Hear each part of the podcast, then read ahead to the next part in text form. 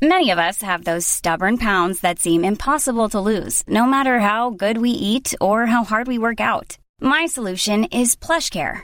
PlushCare is a leading telehealth provider with doctors who are there for you day and night to partner with you in your weight loss journey. They can prescribe FDA-approved weight loss medications like Wegovy and Zepbound for those who qualify. Plus, they accept most insurance plans. To get started, visit plushcare.com slash weight loss. That's plushcare.com slash weight loss. Ryan Reynolds here from Mint Mobile.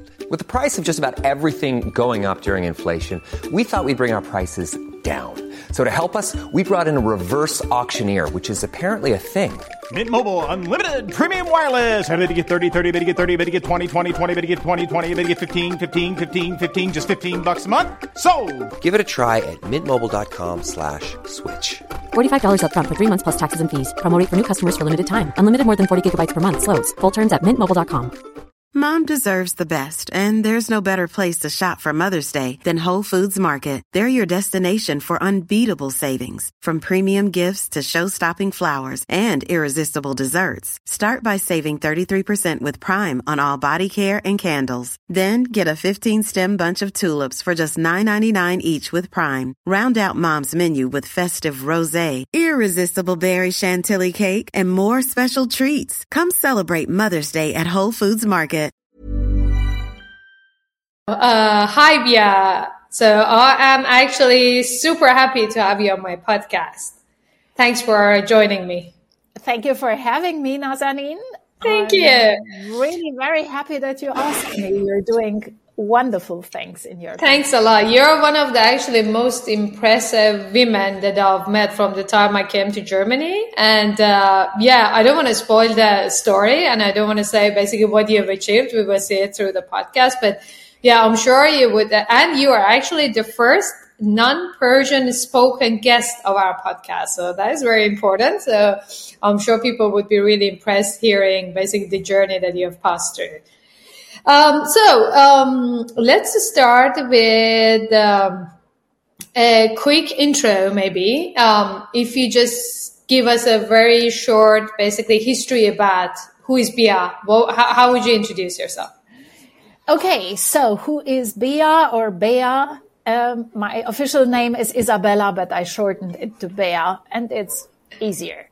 Yeah. I was born in Romania, in communist Romania, during the Ceausescu regime, uh, 1968, and I fled the system in 1984.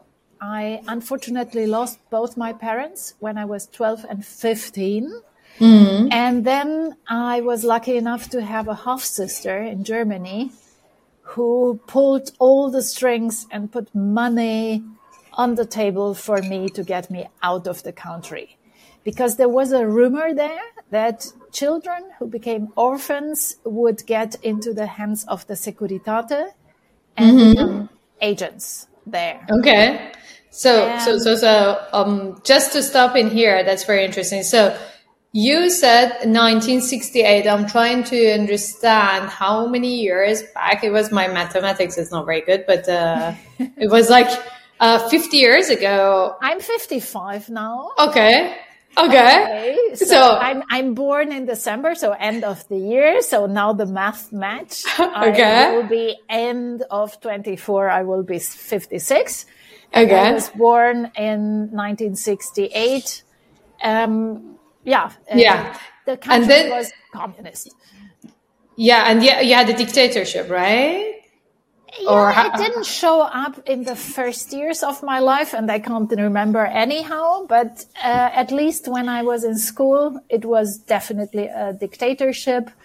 We were afraid to speak our minds. We were taken out to do demonstrations for the big leader, and people were afraid to share their opinions we were secretly listening to an American radio station called Free Romania.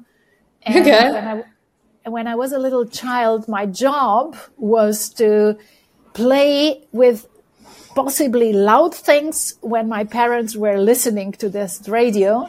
And Yeah. I was in charge of making noise so that Wow. nobody who was in front of our apartment would get that. Yeah. I remember once we were having dinner uh, and you were explaining actually how was the situation at the school and uh, it was the weird, weird, weird, scenario as, as a student. Like, how was it? Like, so you, um, you were 15 years old when you fled the country? Yes. Is that right? Oh, 19, uh, 1984. So you were, yeah, I was one year old when you fled, fled uh, basically Romania. I was 15 at that mm. point. I finished yeah. the ninth grade in Romania. And um, yeah, then um, my my family organized for me to get out of the country. They paid money, and then I got on a Lufthansa flight and got out of the country. But I had nine school years in a communist regime with everything that belonged to it. Right. And what happened to your parents? Uh, my father was uh, quite old. So for him dying, I was almost prepared. Mm. Um, he was the professor of my mother at the university. And oh. he told me also at a very early age that he will probably not see me as a young woman. So for that one, I was prepared. He had some heart problems and then he had a cardiac attack and he died. When I was 12, I was prepared for that. For what I wasn't prepared was my mom to get cancer. Uh, the last years have been very difficult for her because her biggest fear was that the system would probably get me. Mm. And she tried everything to get me out of the country. Right. And even at the moment when she couldn't do it anymore because she was too much affected by her uh, med- so she she had a chemotherapy yeah. which had enormous side effects, also uh, psychological side yeah, effects. Sure. She couldn't do it anymore. This was the moment where I stepped up and I remember that it helped me a lot to really recognize the situation. And despite the emotional despair of losing my mom, simply really want to get out of that unfree regime and really get out of the country. So I participated myself in bribing people to to get my passport to get out of the country. Wow. Wow. So, oh my God. So at 12, your dad dies and then your mom gets a cancer. She's not healthy enough to help you. And then you start bribing people and getting involved into a process just to get out of that country because the regime takes the kids and the system. Wow. Yes. That is, that is really something. And it seems now hard but it yeah. gave me a lot of strength because I had a clear goal and I knew that I want that. So when I remember back the times when I was playing loud stuff in order to have not the neighbors hear that my parents were listening to the forbidden station, that was really the very first moments when I got this sense that there is a free world outside and I still remember how I realized that I want freedom and I don't mm. want to be trapped in a system I don't like. So let's say at a very early age, I had this really feeling that I want to get out, that I don't want to be part of that system. And I remember, for instance, second grade, I was seven, eight ish. And that's where the moment when they made us pioneers. So we get right. a pioneer tie, you know, to remember that red stuff that symbolizes the capital, uh, the communism and the socialism and everything that was around us. Mm. And then a kid from a higher class put it on my neck and just pulled that ring and I yeah. had the impression that I wouldn't get any more air. The third or fourth degree when I was in this uniform and with the tie. And I yeah. still remember that for me, I, I really felt it that it was a circus. It was like untrue because yeah. basically the people were suffering. It was a bad economic situation. We didn't have heating in winter wasn't enough power out there to have proper lights in the apartment. Um, we didn't have enough to eat.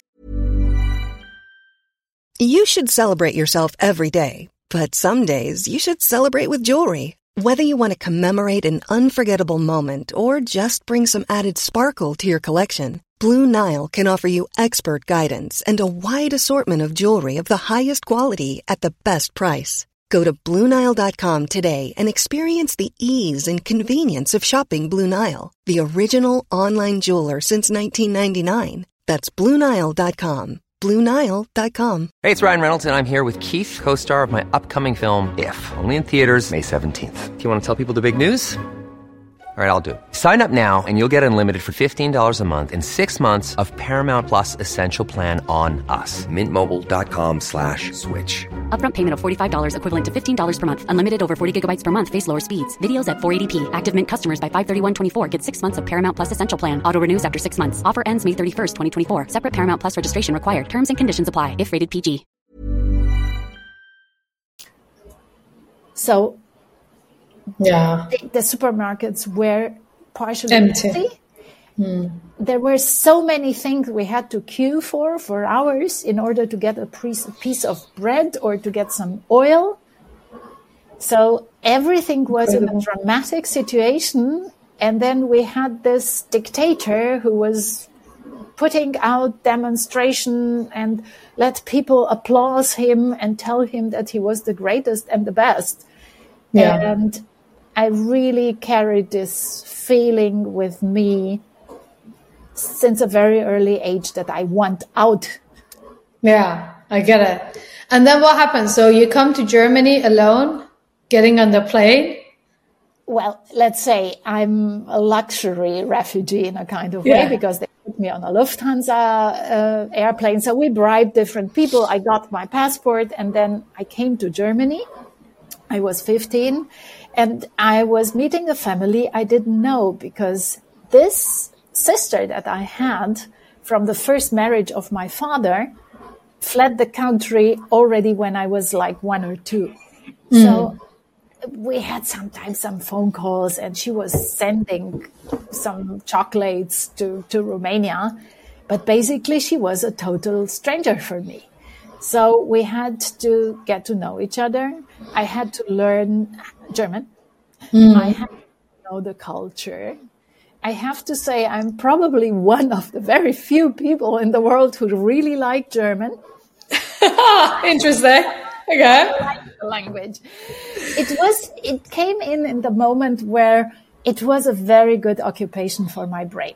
And hmm. learning German helped me to not feel sorry for myself. And I discovered the German language that it was a little bit like building bricks, you know, like Lego. You put one Yeah. word and then you attach another one. And it was super interesting for me.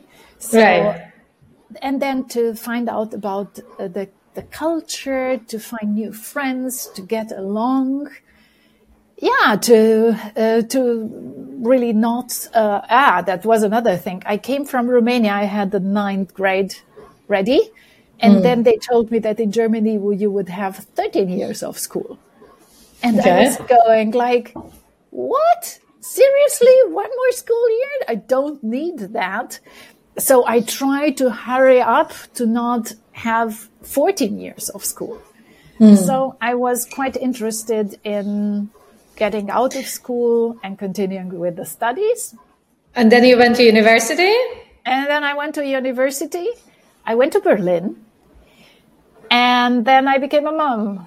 And that Okay. wasn't planned at all. I was 21 when I got my daughter. All right. Okay. So, so let me understand. So you go to high school and then you go to university. What did you study? I studied uh, two things. Um, one thing, it was um, engineering and connected with economics. So it was engineering in the area of electrotechnics, so electrical engineering, but connected with uh, Economics. Uh-huh. It's a mixed study. And then I got pregnant. Okay. I did my pre-diploma in electrotechnics because I didn't want um, people to think that I'm too dumb to get the technical aspect of it. And then I moved to another university and I studied communication.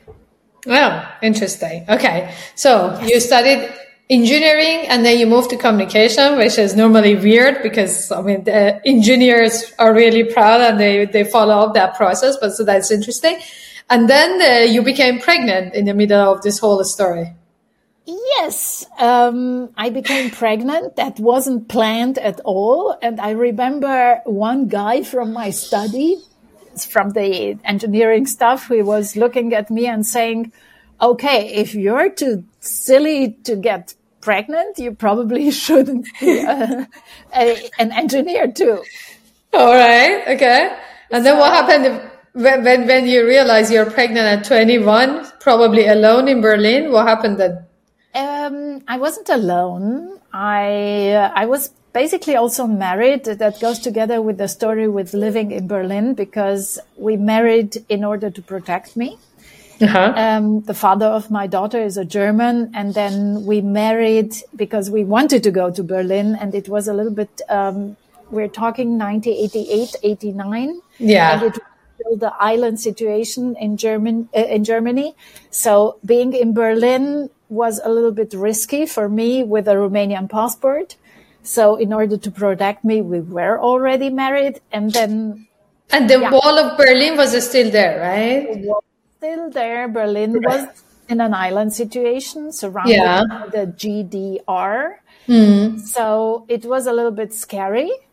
And therefore, we were already married. But um, so let's say I wasn't alone, but um, this changed very soon.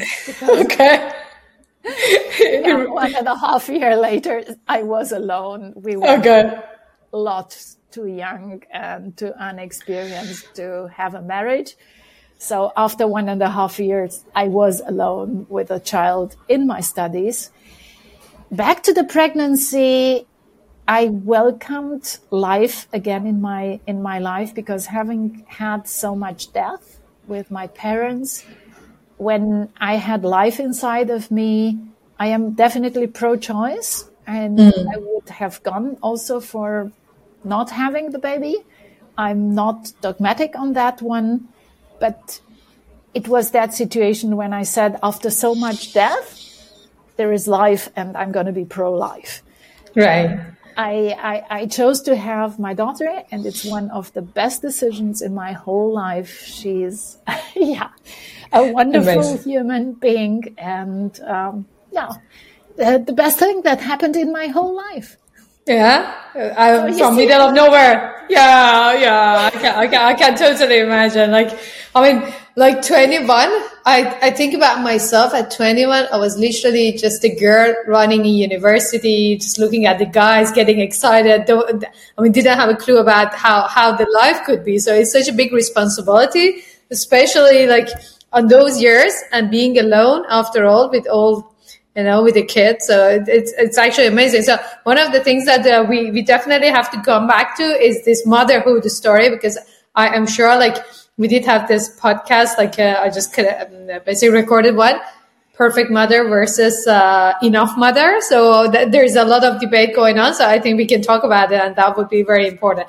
And then what happened through your career? If you just want to go fast okay, forward? If I go fast forward, so I finished my studies. Um, I had an entrepreneurial thing going on already within my studies, but then I chose to go to one of the television stations uh, afterwards to work for BCG, the Boston Consulting Group, for six years, and then I decided to found a chain of schools and I became okay, just, entrepreneur. Yeah, just a, just a quick explanation for the people. Lots of people know Boston Consulting Group, but it's one of the biggest consulting firms in the world. So one of the big four, right? If I'm, yes. if I'm right. Yeah, it's, it's amazing and it's one of the best companies to work for. And it's very tough to actually work for. So that's another thing. Yeah. So you worked for six years at BCG and uh, what happened then? Uh, afterwards? Well, uh, when I came to BCG, when I went through this tough process you just mentioned, I yeah. told them already that I want to stay only for two to three years. And then afterwards that I'm an entrepreneur at heart and that I want to create something that is mine. And they were so amazing because I don't know many companies who would say that at the very beginning when you tell them I'm here for two, three years and then I want to do Yeah. something on my own. They said, that's okay. That's fine. We love entrepreneurs. So be an entrepreneur Yeah. with us as long as you want. Okay. The two to three years became six years. Yeah. And then, um, I founded a chain of private schools in Germany. Uh, it's about uh, K to 12. So it's something that replace what the state does, but in a private environment. It's subsidized by the state. So it's not a completely free school. It's something that gets subsidies by the states, completely with fees from the parents. And so creates a special education, which is bilingual, first of all. So with teachers from everywhere in the world where English is a native language.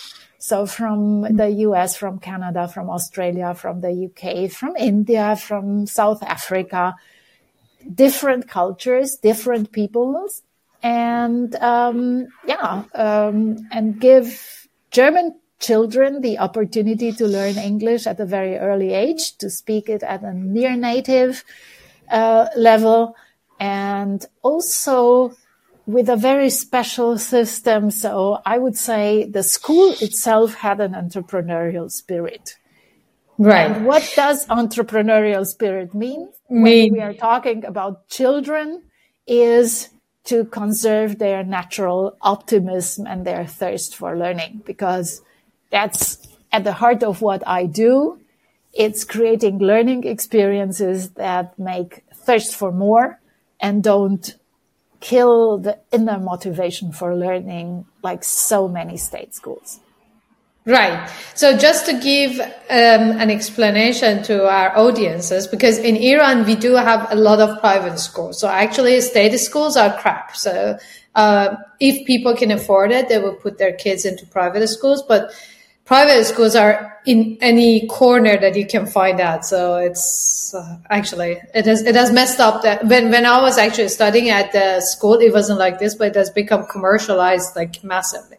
But here in Germany, like having um, private school is an exception pretty much. I mean, people are mostly at the public schools.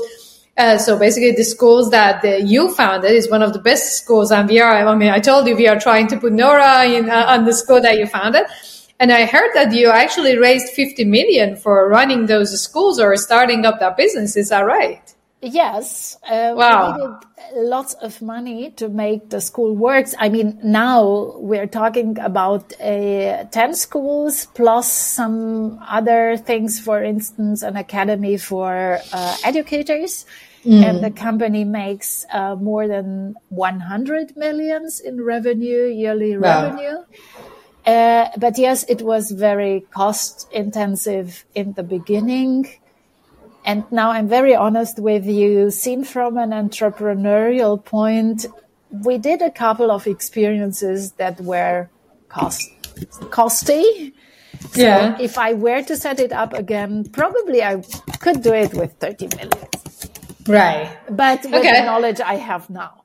Yeah, that's actually very interesting. So, so the company that holds all these chain store schools is now doing 100 million ARR uh, on a yearly basis. And then you were the CEO for six years there, or how, how many years did you Well, back then we didn't make so much money. It was Yeah. a lot smaller, but um, let's say growing those schools, it was quite in the beginning. We started with one school and then three others in the next year and another three in the, in the third years of operation. Mm. So it, it we, we had from the very beginning lots of growth. And yeah, I was the CEO from the very beginning. Mm. And yeah, how, how many students are they having now at school every year? Do you know? I think at the moment there are at 6,000 Wow. students in That's total, but we are talking kindergarten, primary school, secondary school. Yeah. Yeah. So The whole thing. Yeah. Yeah. Yeah. Yeah. Interesting. Um, so then, so you were there as a CEO and a founder for six years. And then what happened that you left? let's say I got a little bit overwhelmed with politics in my Okay. own company. And I did for certain a lot of mistakes concerning that. So maybe I was a little bit too too less into that power thing and power power over thing. So probably I focused too much on the um, yeah on let me put it again in some words. I didn't have the politic game in my uh, on my priority list. I was too much looking for creating good schools, creating good learning experiences, happy kids, happy parents, happy teachers, and I neglected a little bit the the power play. Interesting. So, so we'll get back to that one because I think that's important because I've also suffered from that. So I want to hear your story and the political part of managing a company. Um, so, and then what did you do when you quit, uh, basically your position in your company? Well, when I quit, I was convinced that I would start something new. And I gave myself three months time to visit the most interesting educational places in the world. So I visited other schools, other educational initiatives, kindergartens, lifelong learning stations.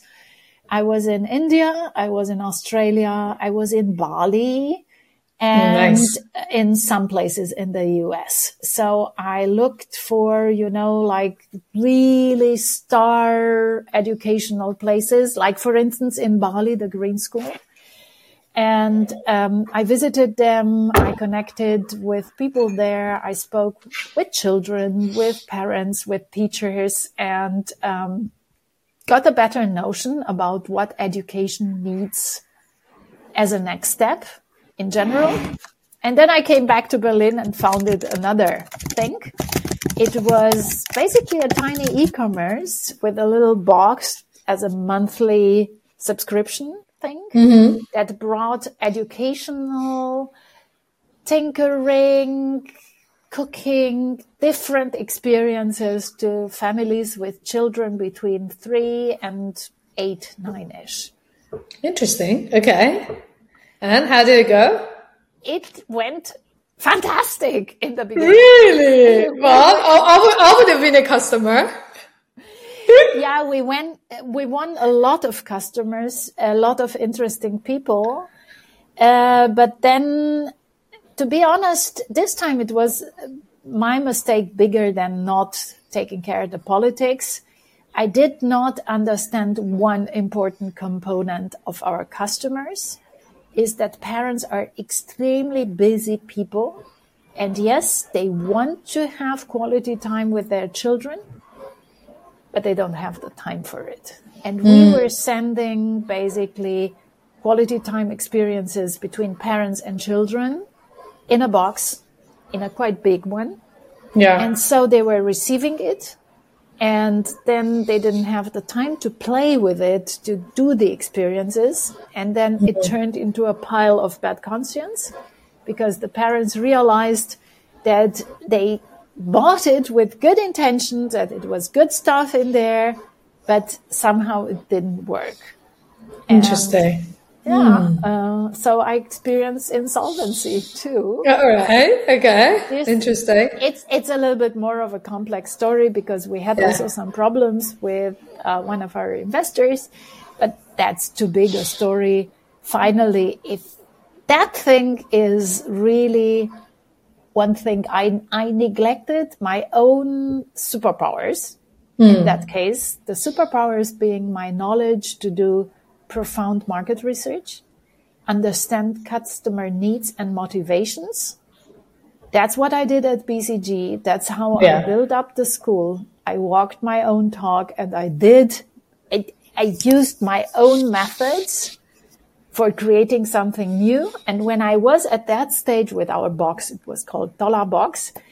I was so in that mindset. Okay, now I know how entrepreneurship works.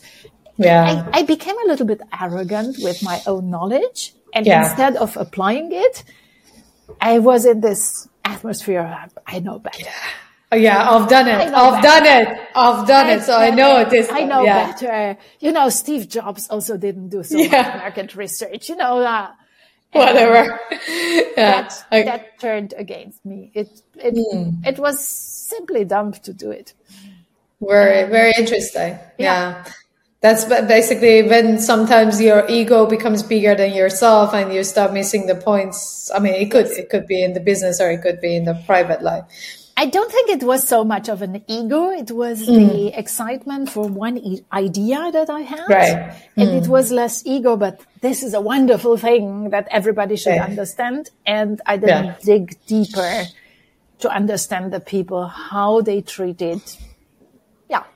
And it's actually very interesting. So um, um, I've also created some podcasts about how to start a company. And one of them is actually about customer validation. And um, you know it, it's one of the bigger reasons of losing and failing a company. And this is an exact example of not understanding the needs properly. Okay. And what happened then? I know that you're another person that would stop there. Okay. Well, the funny thing was um, when I called one of my investors in this box thing, she was um, she's also a friend and a partner at BCG. And I remember that moment when I called her to tell her that her fifty thousand euros she's gone. gonna lose them; they're gone. And she was going like, "Yeah, yeah, I heard you. I'm sorry for you, but uh, now that you're free and that you don't have your company, can you be next Monday in Morocco for a project?" so you were hired back. Going like, "Hi, Antonella is her name." Antonella, I just told you that you lost 50,000 euros, that I'm going bankrupt with something you also believed in. Yeah. And then she was going, yes, I'm really sorry for you. And but, she tried to put all the empathy forward. But you know, I don't have much time. Can you be next Monday? Let's move on. Let's move on. Next, next, next. And I took it as a gift. And then I said, okay, I'm going to be next Monday in Casablanca on a project. And it was a branding project in Africa. It was about the fertilizer agriculture project, project. And then I went a little bit back to my BCG roots, but mm. not as a BCG employee, but as a free consultant. So I created a tiny little consultancy working especially on that. And to mm. be honest, on customer insight. Right. Interesting.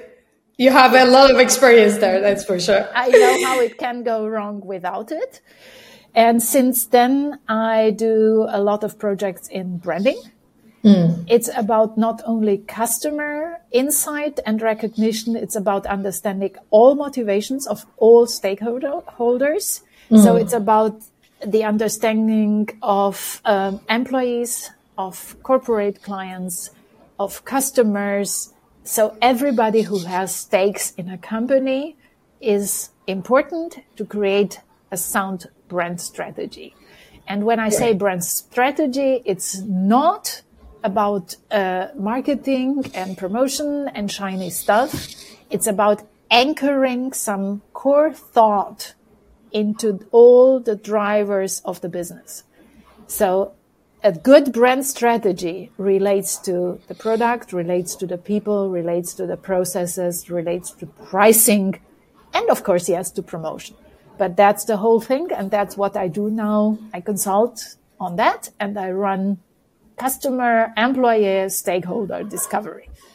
Right. Interesting. And uh, I know that you've written some books. Yes. So you didn't tell that part. So okay, okay. So I never gave up the idea of education and believing often on, on believing in the next step in education. So I have a family blog, uh, Tollabea, and uh, I write. I have also a social media presence, and I focus on parenting and learning experiences.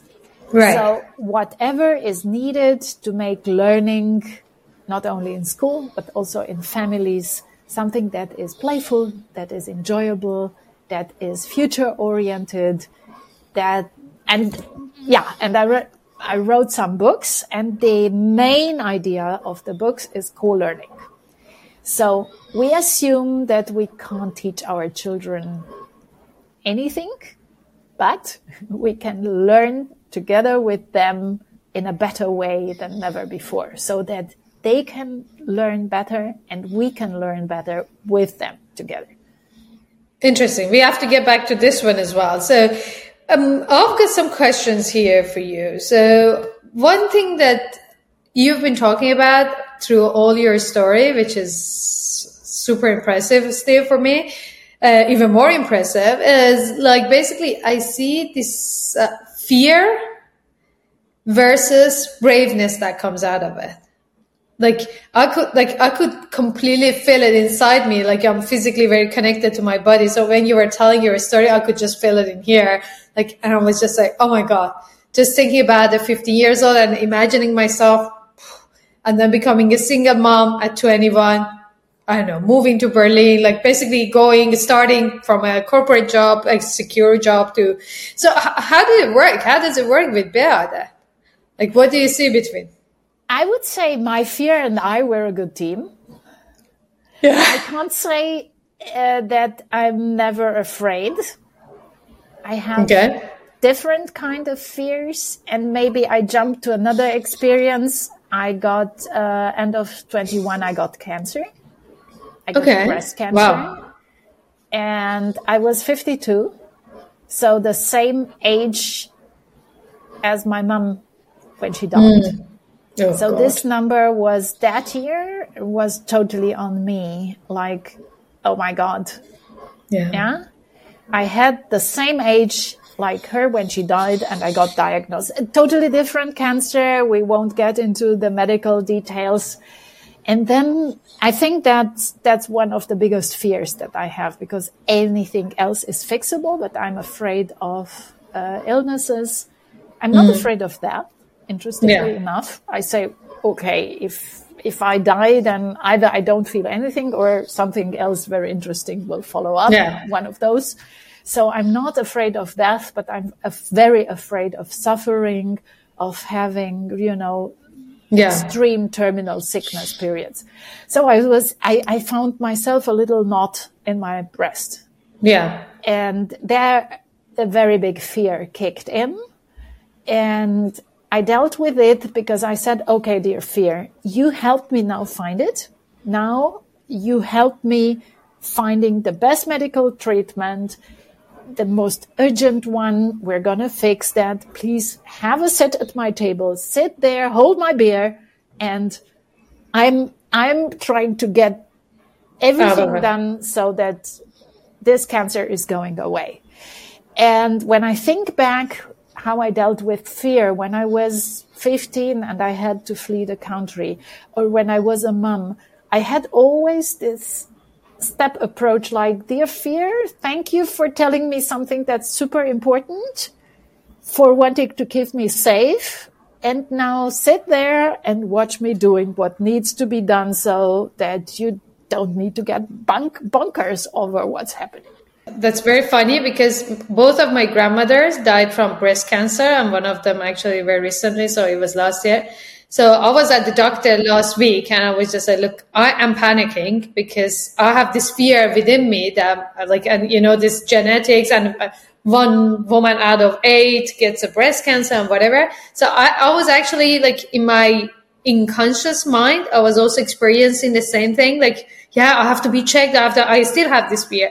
But going back to the fear and braveness or getting out of it, uh, I've heard from a lot of people that, you know, there is a struggle. I mean, obviously all of us get afraid of something. I mean, it's, it's normal. It's a normal human being. You cannot say I'm not afraid of anything. But having that braveness to move on or step up, that's something that a lot of people struggle. I mean, I also struggle time to time, you know? So what would you do to get out of that and actually be constructive? Okay, so um, it's it's a step approach. I actually imagine what I want. What is my need? So the fear, feeling fear, is also just an emotion, and emotions are. I don't know from whom is this quote. Emotions are data. They tell us something. Emotions are not uh, instructions on how we need to behave. So I see the fear as something that is telling me some, something about the need that I have. And then I try to identify the need. When I was back in Romania, my need was definitely freedom. Um, in this case, with uh, the cancer, my need was being healthy and safe. And then I started to imagine how can I reach that?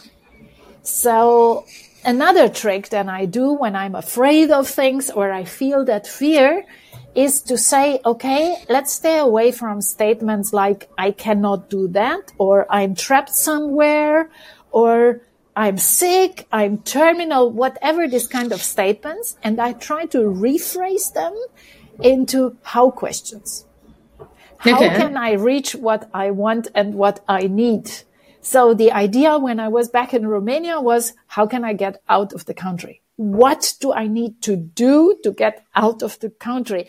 Who can help me to get out of the country? So aim for something and then ask questions and not put statements like, I cannot, I'm trapped. So because that is lowering the energy and it's creating more fear. And the moment where I get, I identify the need, what I need to do, what I want to do, and then go into the solution mode. And I have to say, I have also one uh, very dear memory. It was my math teacher and in school. And he said always there is mostly just in math, there is one right answer, but at least four ways to reach it. Find the four ways. And this is something that psychologically opens up your head because if you're in the tunnel and you're afraid and you think there's one way, Yeah. then you block yourself because Very if you can't get on that one way, it's blocking and causing more fear. But if you know that, like, I have options, what are my options? You know, like, open it up. And if I can't do one, I can do. So it's hmm. not plan A, then it's going to be plan B and what's C and what's D. And is that more to that? Hmm. and then systematically go after okay a is the most important one but if that doesn't work i'll try b um, that that helps a lot and That's very instance, powerful. Hmm. just to go into the example when i remember i was just 15 and they actually promised me that they are trying that my sister adopts me so to go an adoption path and when we realized that this doesn't work, we tried only to have me visiting my sister and stay there. And therefore I could do something. So undergo the steps to get a passport because we didn't have a passport on us. We needed to apply for a passport.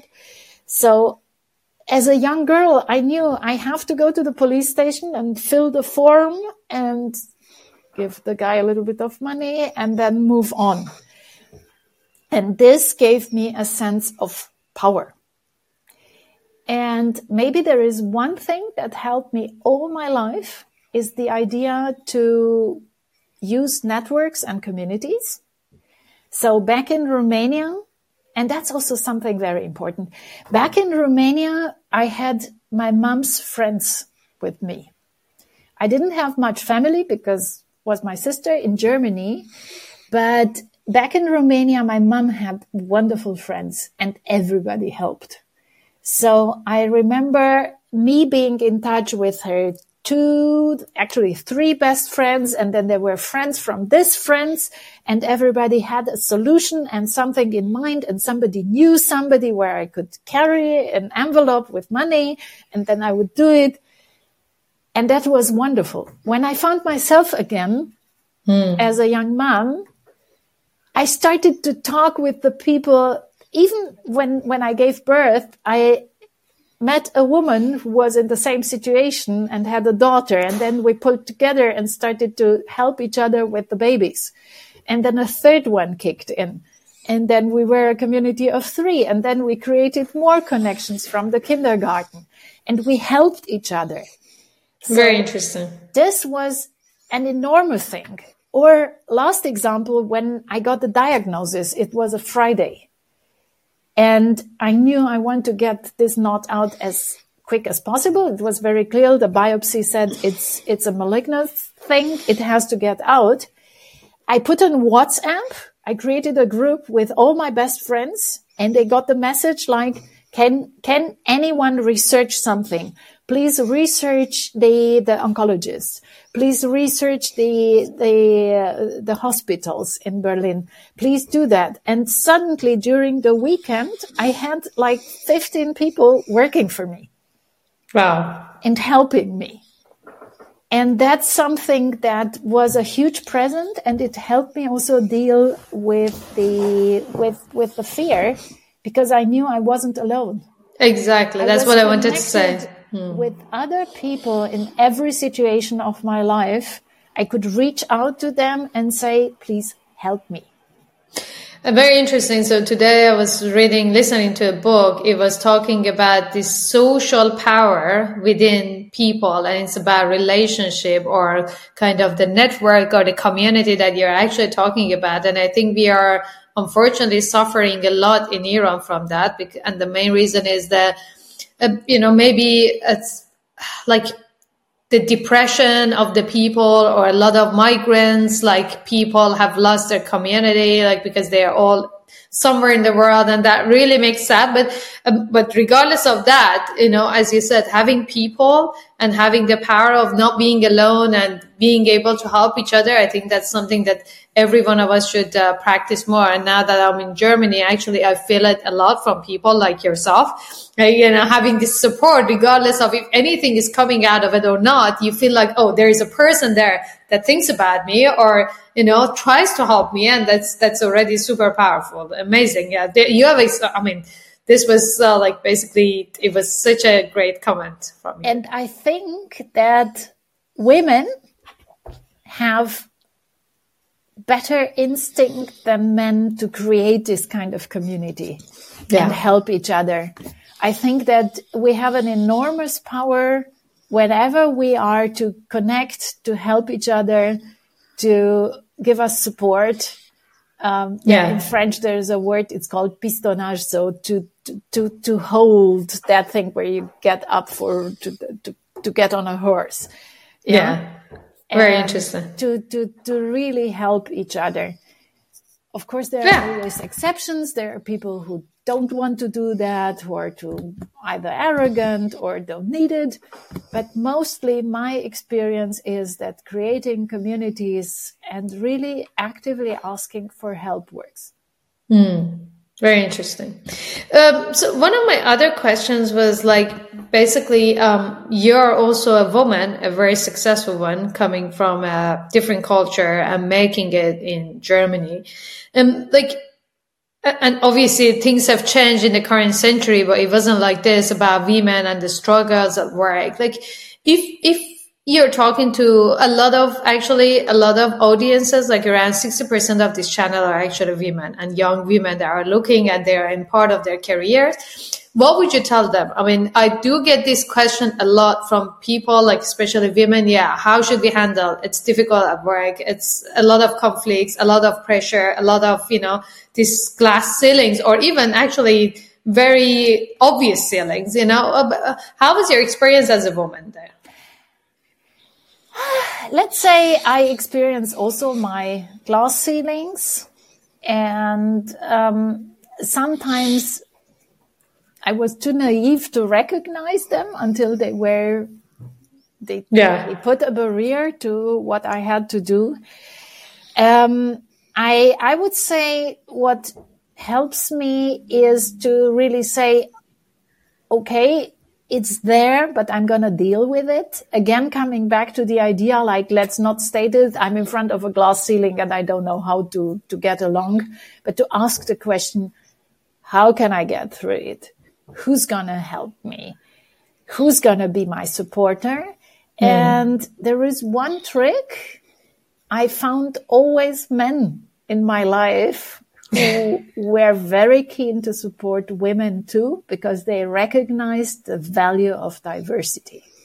Hmm. And I think that true leaders, good leaders, really the, the top leaders of the world will recognize the value of a team who is with them and is not just only their old boys, but a more diverse team.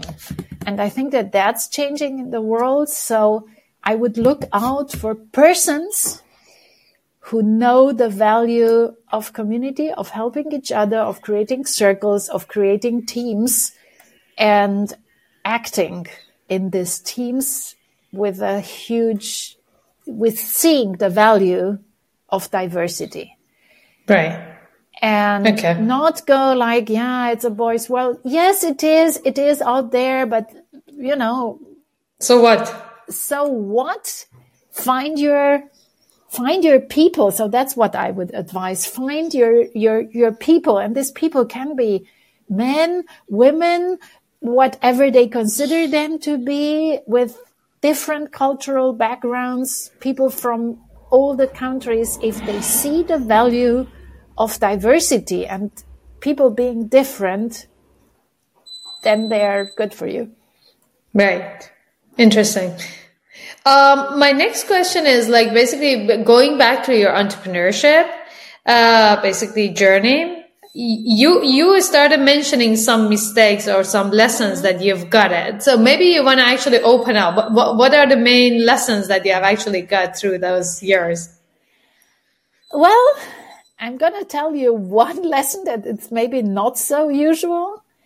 Um, first of all, to consult better the people who really want good for me. I have, for instance, a very smart husband who sometimes gets very protective about me. And then I get into that rebel child thing like, now I can do it alone and I won't listen. yeah. Yeah. I have a wonderful friend and business partner who is a hypersensitive person seeing all the traps. And she annoys me too, like seeing here's a problem, there is a problem. And the free spirit in me says, ah, I don't see all the problems. So again, and you see the circles I'm going, even myself recognizing the power of diversity and trying to get the people on board to help me who are different from the way I am. And Right. working with them together, creating a good relationship when, where each of us can be themselves, but creating something new out of the differences.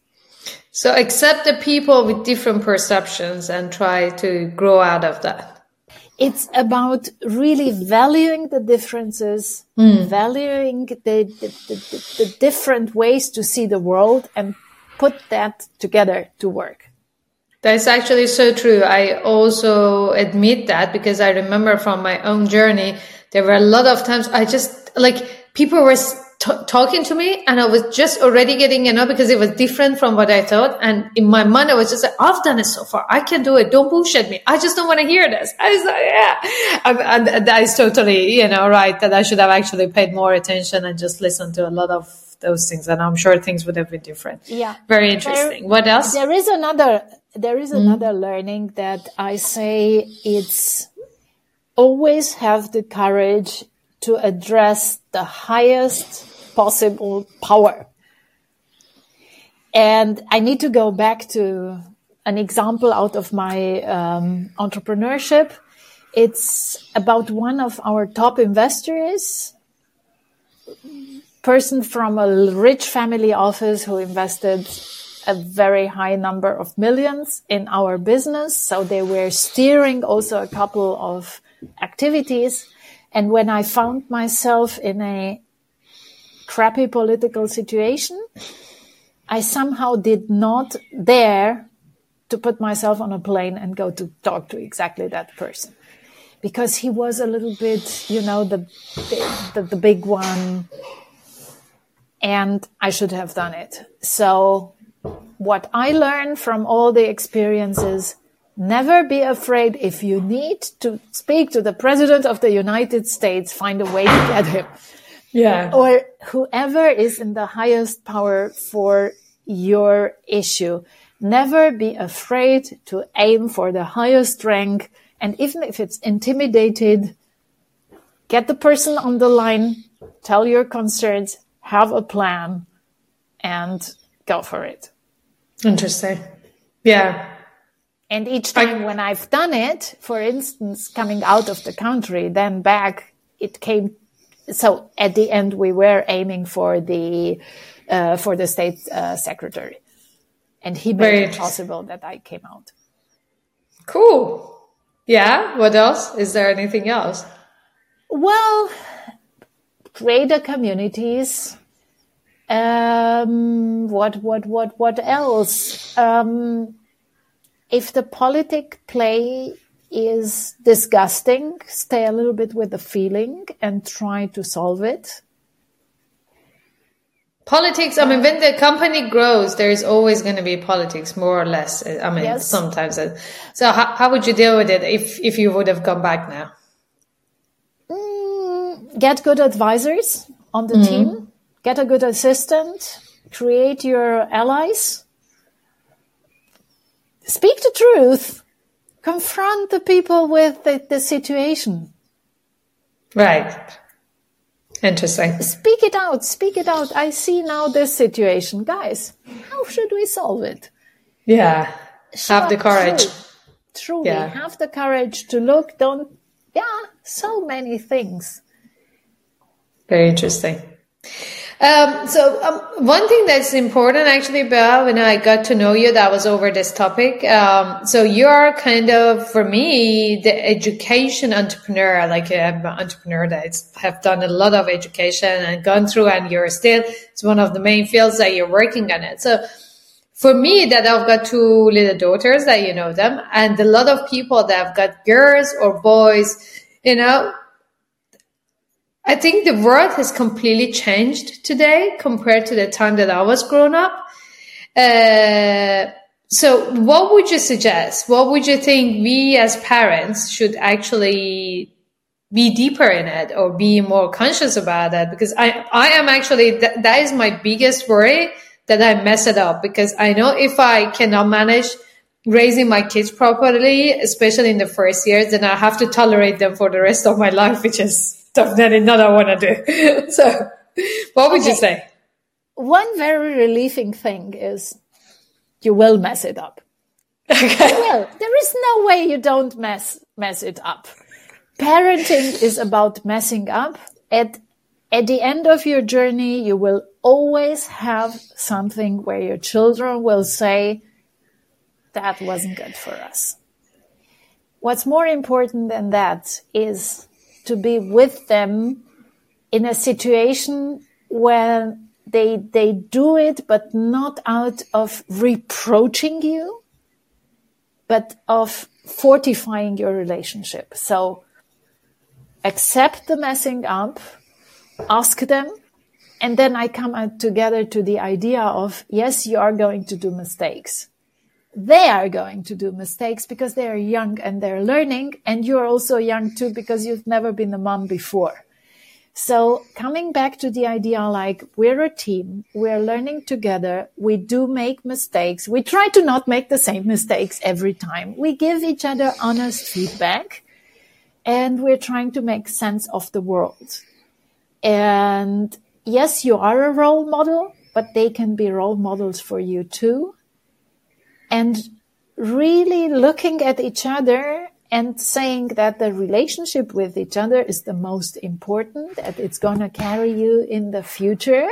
There is a study out there, um, quite, quite worldwide. I need to find it again. And they say, if you manage to be in a good relationship with your children at 70% of the time, it's absolutely enough. So if you manage 70% to cater to hmm. their needs, to be there for them, to be understanding, to be a good role model, all that, da, da, da, da, da. 70% is enough. That's very cool. That's relieving. You can shout at them, you can leash out, you can do the wrong things, you can feed them pizza, you, Yeah. You can get in the mood like, let's have pizza in front of the TV and everybody leaves me alone now. yeah. So you don't have to be perfect. The most important thing is to be there to cater to their needs, to really show up when they need you and to be understanding and caring when they are in pain. Mm. And just be there and be understanding. So the most important things with kids is to not invalidate their feelings, to accept them if they're afraid, if they're in pain, if they are in a moment of despair, just to be there for them and to say, okay, I'm just going to hold you in my arms. Actually, I have an experience. So Nora from a couple of weeks ago, she started when sleeping, she started saying, I'm afraid, I'm scared, I'm scared of something. Like, I remember the first couple of days I was constantly like, Oh, what are you scared of? There's nothing in here. And then I was getting annoyed and then, and then all of a sudden, oh, come on. This is not the right way. You know, you need to understand her feeling. I need to talk to her. I started walking her out and sitting and talking, explaining, da, da, da. And then things suddenly got much better because she could have actually expressed herself. And I'm so happy. Like, I mean, me myself being around 40, it's just a couple of years that I can understand my feelings. I'm going through a lot of therapy and talking and books and this to actually express my feelings. But now I'm actually super happy when I see her. It's, she says, I'm now angry. I'm now sad. I'm now very happy, you know? And I love it when, when I see like she can actually come up and I think that's a constructive, but that also comes from the fact that you said, don't invalidate their feelings, right? Yes. So yeah. the point is just accept it as it is. And a child, for instance, who had a nightmare needs to yeah. be able to tell you the nightmare. Yeah. And you have to know in that moment, the nightmare is reality. Yeah. So it's not like, no, it's just a nightmare then go, go back to sleep. It's, okay, tell me what happened. Mm. And then when it, the story is out to say, do you know that this is a dream? Mm. What is a dream for you? And then they come from their self. Yeah, it's just in my head. It wasn't true. And then you iterate it with them. And that's basically also what good learning is. Yeah. Really hearing what they are curious of. What do they want to know? What's their interest right now? Sometimes children might be interested in, in, in things and then you can derive so many learning opportunities right. for them. Very interesting. And you always yeah. learn something together. Very interesting. So yeah. That's what I think it's, I, I would say relationships are at the core of everything that we do. We are designed for having good relationships with others. And I don't know if I can recommend it. There is a TED talk from Professor Waldinger.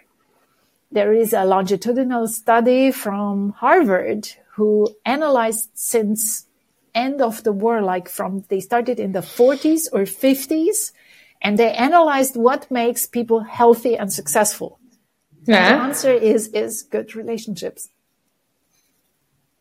Interesting. People, yeah, please send me the link. Yeah, I'll, I'll, I'll put it in the, the description. Yeah. Yeah, I'll send you the link. It's an amazing study that goes on and on. And the point is when we are in good relationships with other people, we get the chance to be healthy and successful too. I was also reading a research that it was saying about the kids that are in a good relationship, especially with their father up to six years old, then they can show a lot of empathy when they grown up. Yes. Um, I don't know what is their relationship, like just to the father, but that the research was saying that basically creating a proper relationship, like being close, like I've been brought up in a culture that most of the dads were busy or the relationship was, I mean, it was more out of respect than out of friendship or, you know, it's just like this conservative or kind of traditional culture of you are always having fully respect to your father, but it's a father. So it's this big thing that, you know, I mean, yeah, it was difficult to make that relationship work. So uh, it was saying that it's super important how you're dealing with your father up to six years old. And then it, it would create that empathy when you grow up and you have these feelings towards people to understand them, to be in their place. So very interesting. Yeah. Super. Yeah. I think cool. father is also an issue in itself, but it's related. So it's your caretaker. Sometimes it can be also a grandfather or mm. a grandma or somebody who's tied to an aunt, to a godmother, to a godfather. Yeah. So again, it's about the relationship that we have and their quality and they don't need to be perfect. If 70%. reach the 70%, you're totally You're done. and you're done. Fantastic. Thank you so much. So, um, as my last point, uh, so mm, the podcast is called Control B. The reason that I have put that name, I believe that there is something. If you, you know, as a, as a tech woman, like Control B means like you become bold. I mean, everybody knows it. So, if you want to suggest something, what made Bea bold in her life? What was that? What made me bold is actually creativity. That's Okay. something in me and the possibility to create new solutions. But my creativity again is rooted in good relationships. So we are back to the idea of creatively connect with people and creatively create new things with them together. And I Right. think that's, that makes me bold and not being alone, but pulling solutions, trying things out, getting out for getting new ideas. I think if that's something bold, it's the creativity. And when I think about it, creativity gives me also a lot of optimism because my optimism isn't just there because it is. It's the creativity that gives me that certainty that I, whatever comes, I will find a solution. And that makes me optimistic. Right. Fantastic. And Interesting. one more important thing, I don't understand creativity like arts, music, because it triggers when you ask people about the first associations with creativity, they think arts, it's drawing, it's music, it's, it's not that. When I think about creativity, I have, did you see the movie Apollo 13? No. No. So there is a scene in that movie. They have the capsule out on the moon orbit and something is wrong there. Something is broken. And then they, Is it the one with Leonardo DiCaprio? no, No. Okay. No. No. No. no. Okay. I haven't seen it. not sure. But anyhow, maybe he plays a role. I'm not sure at the moment. You can check it out. Yeah. So the idea is that they have people out there on the, on the orbit in the universe with something broken and they have only limited materials. And down there in the station, they put a team together and they say, this is the materials they can have in the rocket. Nothing else. Create the missing piece out of what you have. Yeah. And it's a very diverse team. They work together and they really find out how to create the missing piece out of mostly garbage. and that's creativity for me. That's the core of creativity when you don't have everything that you need, but you are creative enough to make things work so that you get a solution. So for me, creativity is solving problems and they can be technical, it can be IT, it can be something in life, it can be something with your children. That's creativity for me. And making over and over the, the experience again that creativity gives you, not only one, but four solutions you remember, that gives you a very solid layer of optimism. Interesting. Yeah, and by exercising creativity, probably it's just going to get better and better. I would say. Um, um, I mean, I feel like when you start working on that muscle in your brain, then that becomes stronger and stronger to help you as a part of the, the journey. Thank you so much. Thanks a lot, Bea. It was amazing. Like it's so insightful, and um, I mean, for me, like the, these were the questions. Obviously, of um, I was just looking at the list that I have, but I've asked most of them, and uh, yeah. But please feel free to just see what what uh, I mean. Do you think there is something missing, or you want to add to the podcast? I would add on the idea of courage. I think that every woman in Iran has so much courage and I'm so impressed by what I hear from you, Nazanin, and also others that I know. the daily life in Iran is very challenging.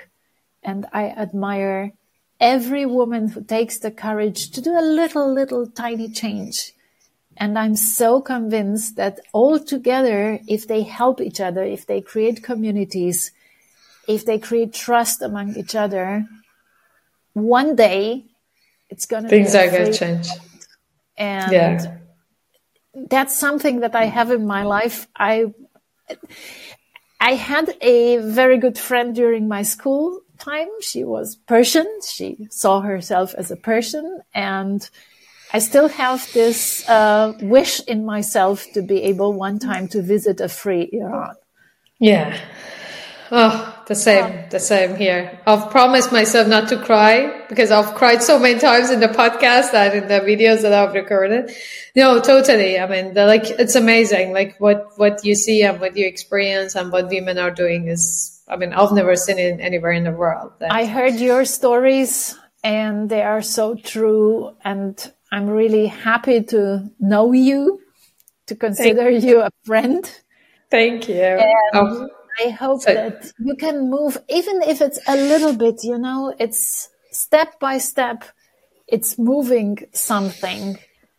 And I'm sure we're moving in the right direction. It's one and day. To be honest, this, um, the, the, the basically the women life freedom is so powerful, the whole thing for me. It gives me, regardless of being in Iran or somewhere else, like this whole sentence is such a powerful thing. Like you feel like women life freedom together. Like it's for me, it is maybe one of the most important things that these days I'm living to. And the reason that this podcast is actually there, as I told you before, is about educating, inspiring people with the great people like you. And uh, thank you so much.